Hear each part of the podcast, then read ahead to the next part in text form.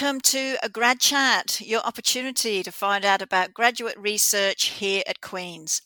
My name is CJ the DJ, and I am your host for this week's grad chat. Of course, a show like this could not happen without the support of the School of Graduate Studies and CFRC, so thank you very much to both of them. Now, today, though, I would like to introduce you to Malika Thacker, who is doing a Master of Environmental Studies under the supervision of Dr. Vicky Friesen. So, welcome to Grad Chat, Malika. Hello, Colette. Thank you very much for having me. so it's actually interesting. Some people ask how I get so many grad students and postdocs on the show.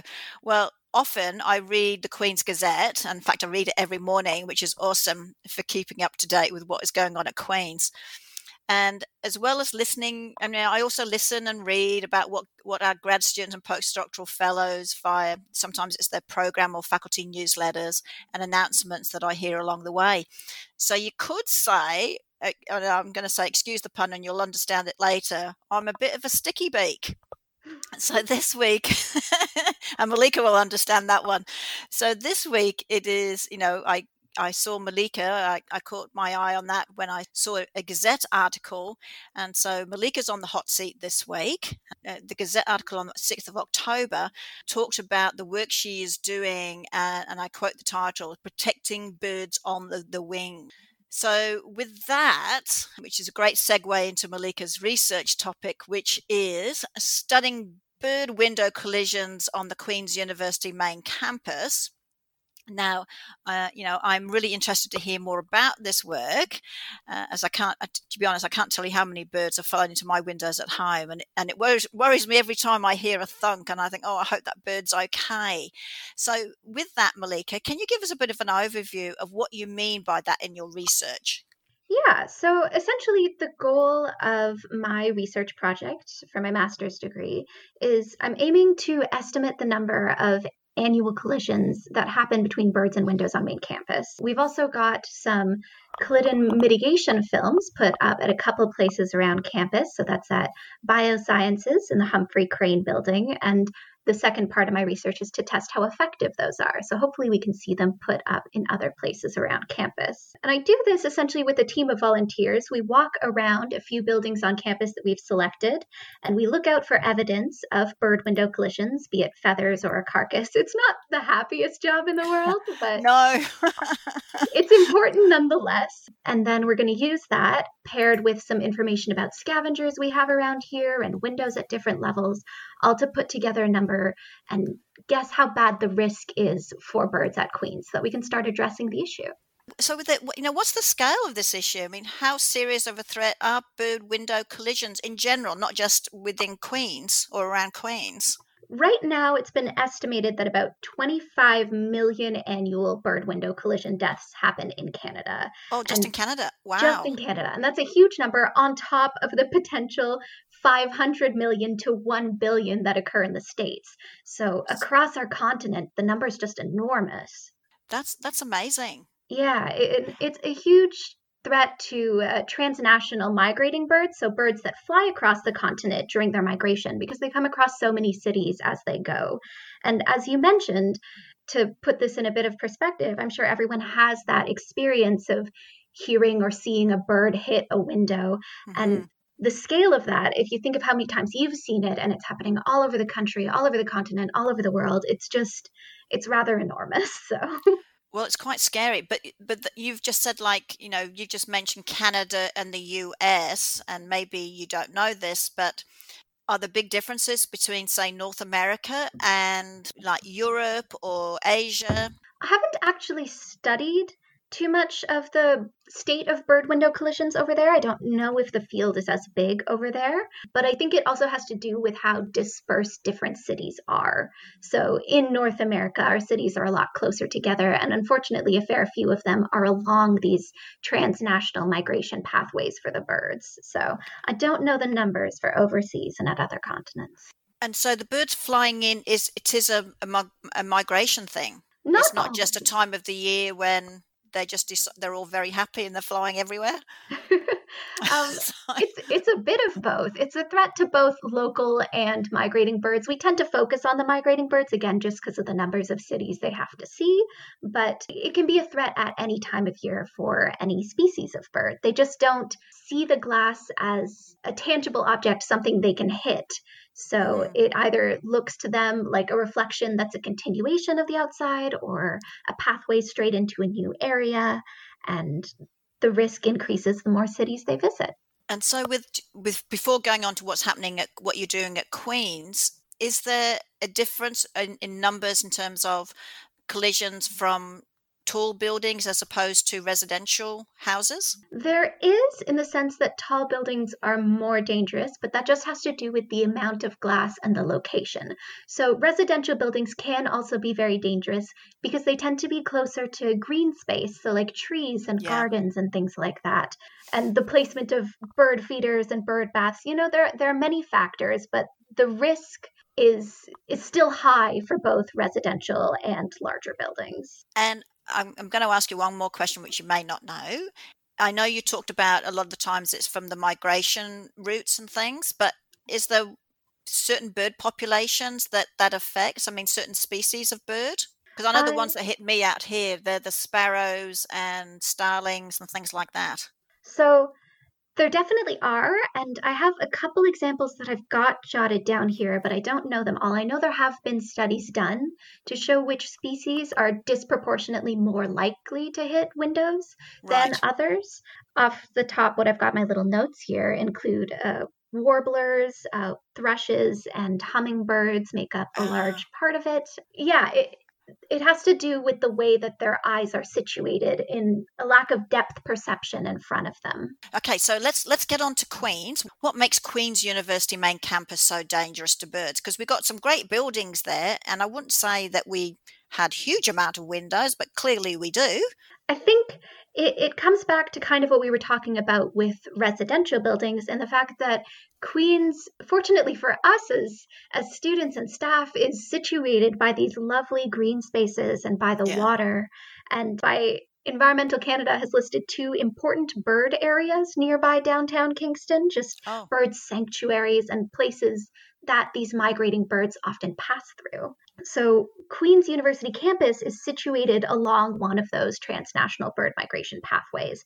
And because it's not an urban downtown center, the amount of greenery and places for birds to stop and rest nearby our campus brings them in closer to the windows that we have. Ah, okay. So it's actually, like you said, it's really nice that we've got this beautiful campus, but it's a bit of a hindrance as well for our little bird friends.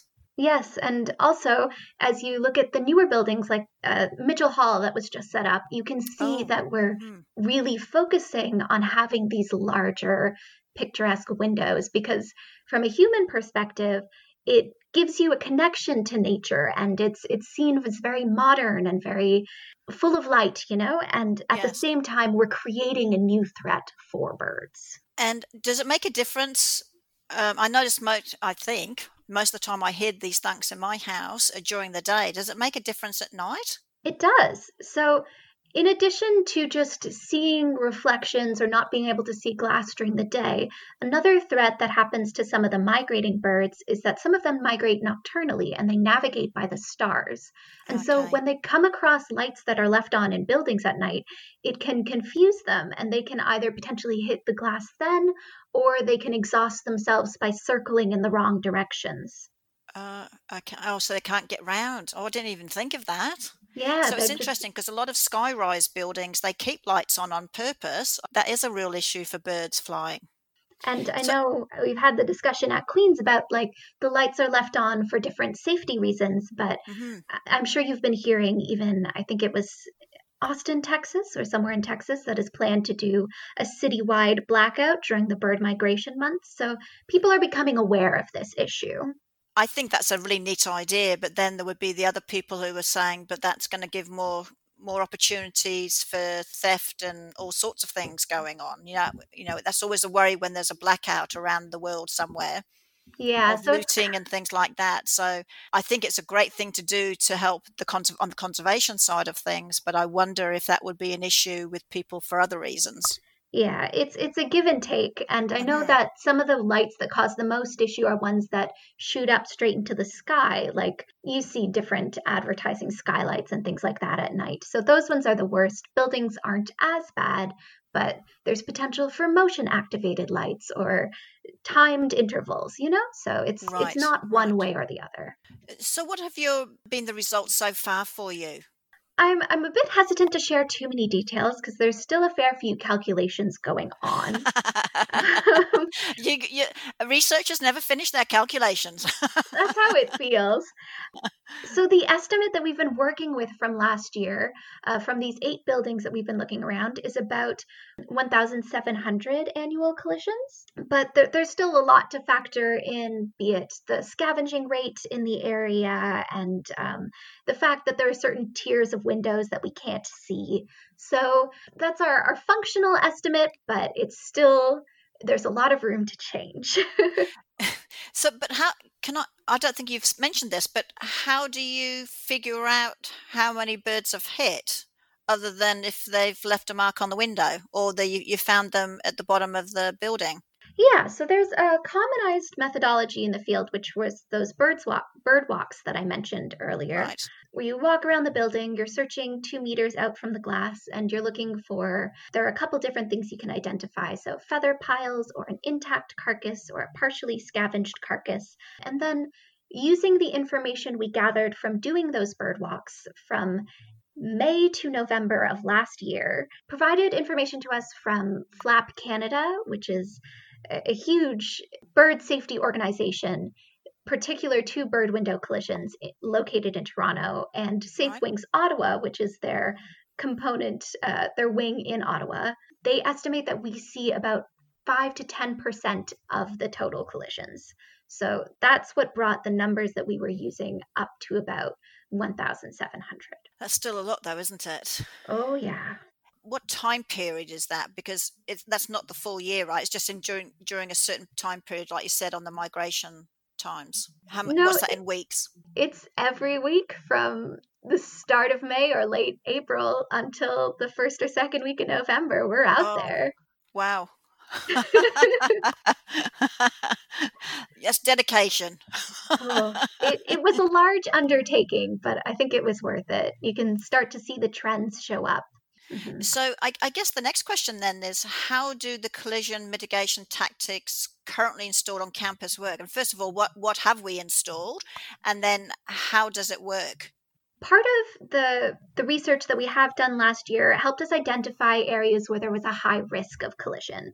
And Right. so if you're walking around campus these days, you might notice that there are these little films with dots on them along the windows of the, the staircase on um, Barrie Street of Biosciences, also along the Humphrey Crane building. Right? Um, so those films, they have very small dots on them, dots that can be, I think ours are about a centimeter, but they can be as small as 0.3 of a centimeter, and they're spaced five centimeters by five centimeters apart. That spacing is so small that when a bird comes close, for starters, it sees all these dots, but it also recognizes that its wingspan is too big to fit within these dots. Ah, good idea. Yeah, so it, it's kind of like when people put those those bird outline stickers on their windows. Those are unfortunately not very effective, but the area immediately around the outline is very unlikely to get hit. So Right. it's kind of like that, but on a teeny tiny scale with a whole bunch of dots. Is it obvious to us that you can see these teeny tiny dots? Not very obvious. It's a lot more obvious from the outside, which is the point, so that's great. Yeah. Um, from the inside, it shouldn't obstruct your vision. And I know for most buildings, it's not until you get closer that you can really see the dots. They're well installed all over a lot of Toronto as well, and people have not been complaining. So it seems not much of a bother from a human perspective. And they're really highly effective. They can reduce the number of collisions by 95 to 100%. Now you're not sticking these dots on one by one. And they come in a sheet? Yes. So there is the option to have just there's a roll of them where you can kind of stick it on one on one for more residential buildings, but Right. for larger buildings, especially like these, it's a full window film. Yeah, because I can just imagine people out there doing one at a time, and um, and, and, and I and I guess do you have to fill the whole window, or is it a certain level from the window? It, it should be the whole window. The whole window? Yeah. Yeah. Is it Mhm. easy for people to get hold of if they Um, wanted to do it for their own windows? Because, like I said, we get all sorts of birds flying into us, and what I end up doing is putting the blinds down to hopefully make that easier for them. But then I'm in pitch blackness in the house, and I don't get to enjoy the view. hmm And that's such a shame. Plus, while blinds can be very helpful, at the same time, a lot of what birds are seeing are the reflection on the outside. So that's where the dots are particularly useful. Um, okay. I know it is relatively easy to get your hand on, although I believe you do have to order them online in the most case. There's a, a brand from Toronto called Feather Friendly, and that tends to be the one I recommend. But my Right. parents have ordered it and put it up in their own home and seen great results. So, Oh, that's fantastic. yeah, they've reported to me that, like, not only have they not had bird window collisions since they've put them up, but they've seen birds flying towards their window, seeing the dots, and then stopping themselves and flying away. What's next for for campus in terms of? I mean, you're trying it on two buildings. Is it going to end up being where we will eventually do all buildings? That's the goal. The goal is to incorporate these collision films into all of campus planning, but this is kind of just a test run so that I can show to everyone whether or not they're effective on our campus. So, definitely the goal of getting them placed elsewhere on campus and on the new and upcoming buildings that Queens are planning with those great big windows. At the same time, we're also planning on incorporating some student art into the window films that we're putting up. oh, So, be cool. Yeah, UBC, University of British Columbia, really kind of led the charge on Canadian universities putting up these uh, collision mitigation films.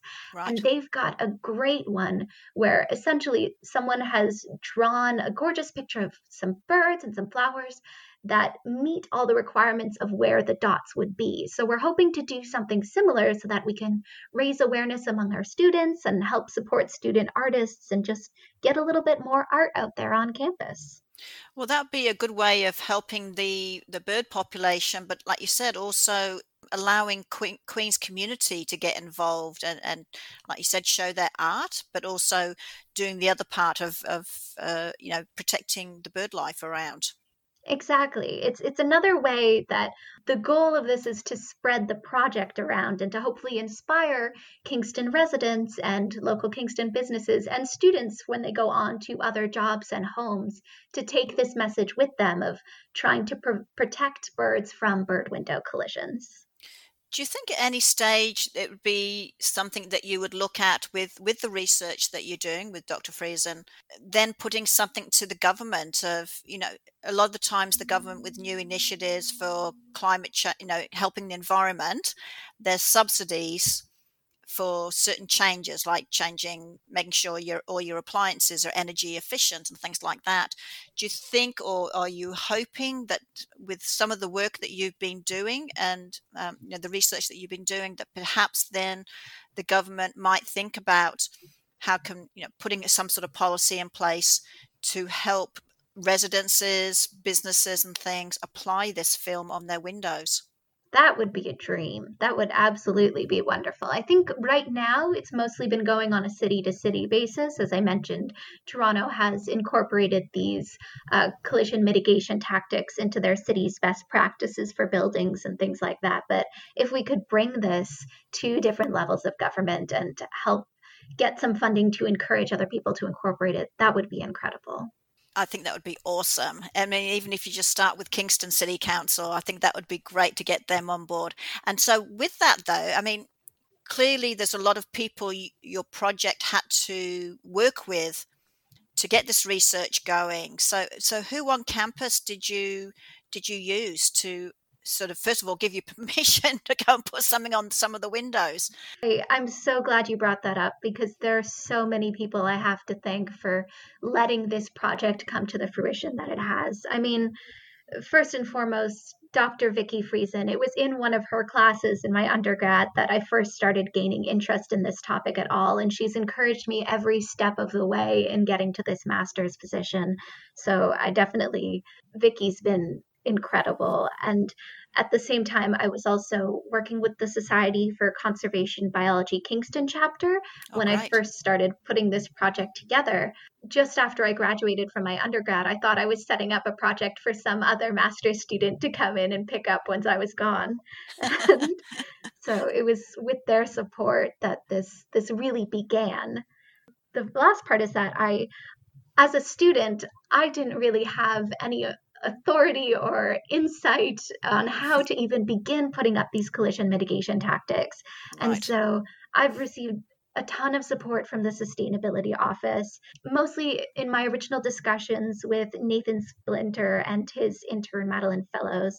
But now they've created a whole Sustainability Office task force towards putting these mitigation tactics up. And it just it would have been so impossible from me just essentially i would have just been creating the estimate without them. I wouldn't have been able to help instigate any actual change and now it feels like things are really happening. And well it's interesting because there's one thing like you said is to go around the buildings and count but you want to be able to test does does this particular product for instance work if we do something like this, is it actually going to help the situation or we just collected numbers for the sake of it? Now that we've got these mitigation tactics up and running and being experimented on just to test their efficiency, that can be the tool that we use to prove to the university that this is something worth investing in. How many years are you wanting to test this product and also not just test the product, but I guess that's also looking at the numbers that are hitting those particular windows? I am on my last year of my master's, so I've, I've done this for two years in a row now. I would love for someone to continue this project either after me or a couple years after me, because the more years worth of data we collect, the better our estimates become.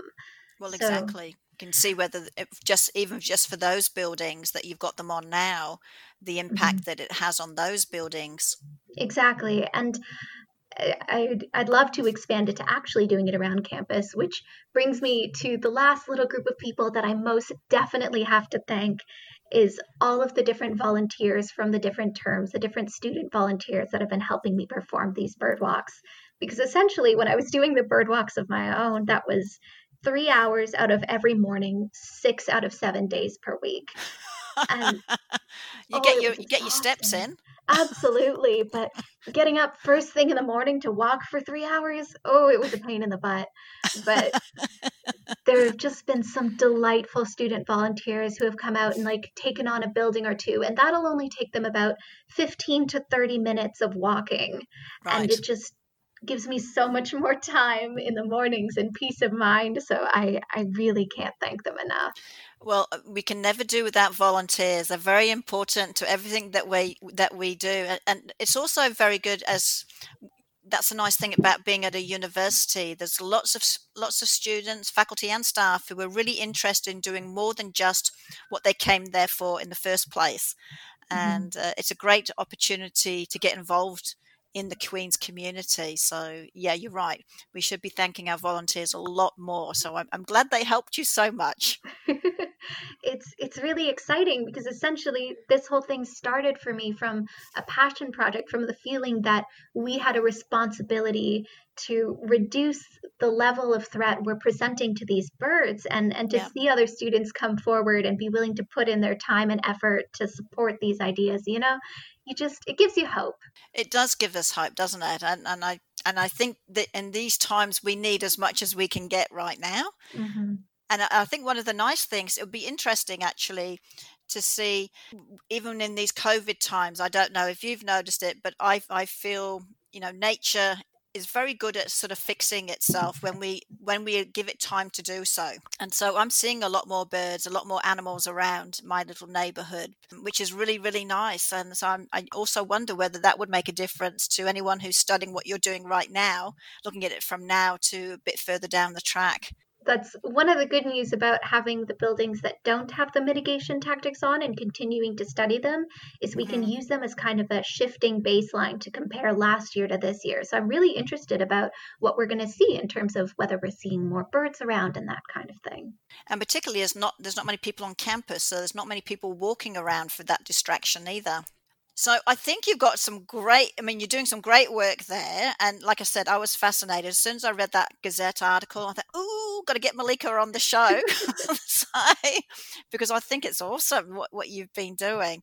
So um, finish off your what you need to do to get your degree, but I'm sure you want to get keep part of it to find out what what happens next because there's nothing worse than starting a project and not seeing it to the end i guess Oh, yes, I'm definitely going to be following up. And also, thank you very much. You said some very kind things to me in that last little paragraph. So, thank you. well, actually, before we finish, though, what I'd like to ask you, because I always find it fascinating what our students do outside of their studies. If I understand it correctly, you're a playwright. I am. That's very different from what you're doing in environmental studies, or is it? I mean, there's certainly a bit of overlap. One of the reasons why I originally came to Queen's for my undergraduate degree was because they were letting me do both biology and theater at the same time. So these are these are my two great loves. And let me get you right. This is 6 a.m. Productions, it's called? Yes. So 6 a.m. Productions, that's the, the company that I am both a playwright uh, and a logistics coordinator for, occasionally an understudy, just kind of filling all roles around. We're a new Kingston based production company. So we do events, film, TV, and theater. Although, with the state of the world being what it is right now, our main focus is on virtual murder mysteries that we Oh, run that for corporate events. Yeah. It's been this phenomenal journey because we've gone from doing these little plays which we would perform at Clark Hall Pub, maybe three of them per term. And if we could pay our actors $50 at the end of the term, you know it was successful, to Fantastic. Pa- uh, partnering with uh, Moniker Partners, which tends to do corporate retreats before the world kind of went insane with everything with COVID. And so Right. they've been helping connect us to different corporations. And now we're working some really big names like Ubisoft and Plex and our Queen's Smith School of Business. We've done several shows for them now. So I hope they're giving you a bit more money than $50 each. yes, we can now pay our actors $150 per show and it just it feels so good to get artists paid for the incredible hard work they're doing and to see Exactly. jobs for artists during this time for actors during a time where you can't have live theater in person. Like you said, it's nice to be able to combine your passion for eh, you know biology and the environment as well as your theatre work. So if you're a playwright, you're going to have to do something to combine the two in, in a in a play. Oh yes, I definitely I wrote one play in my undergrad that involved birds and kind of birds personified, but I'm excited to do more work down the line to meld these two worlds I'm sure you could do a good. You could write a play about doing your your thesis, your research. it's been an adventure. It's a hilariously morbid topic to talk about, but for all the best, you know? I love it. Uh, I I look forward to to seeing when we do have an opportunity to all get back on campus and, and meet each other better. I look forward to seeing some of your productions, Thank you whether very at much. Queens or when you get uh, when you move on to other things. And hey, if I can plug the company a little bit, we've got a great holiday show coming up. So if anyone has a corporation of either 40 to 120 people that you want to put on a holiday heist show for, get in touch with 6 a.m. Productions. It's, it's going to be a blast. I'm so excited. you got that down pat. and you you said you were shy at coming on the radio. oh, acting is remarkably different from public speaking, but this this has just been a treat. Thank you so much. Oh, Malika, it's been an absolute pleasure having you on. I'm really glad you said yes and, and, and did it so quickly with your yes. I didn't have to do too much prompting, so that was fantastic. So I do want to wish you the best of luck of finishing up your master's degree and also with your theatre theatre work as well and whatever is installed for you moving forward i wish you the best of luck with it Thank you so much, Colette, and thank you for having me on today. You're very welcome. So that's it, everyone. A another week of grad chat sadly comes to an end. Don't forget you can download the show tomorrow from either iTunes, Google Podcast, or Stitcher. Just type in grad chat. Until next week, this is CJ the DJ signing off with a big hooray.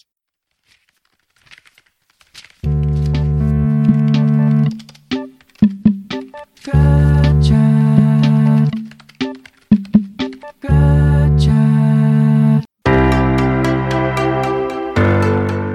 Thank you for listening to this podcast produced at CFRC 101.9 FM in Kingston, Ontario, at Queen's University, situated on the traditional territory of the Anishinaabe and Haudenosaunee peoples. The CFRC Podcast Network at podcast.cfrc.ca is brought to you by the generous support of the Queen's University Faculty of Engineering and Applied Sciences.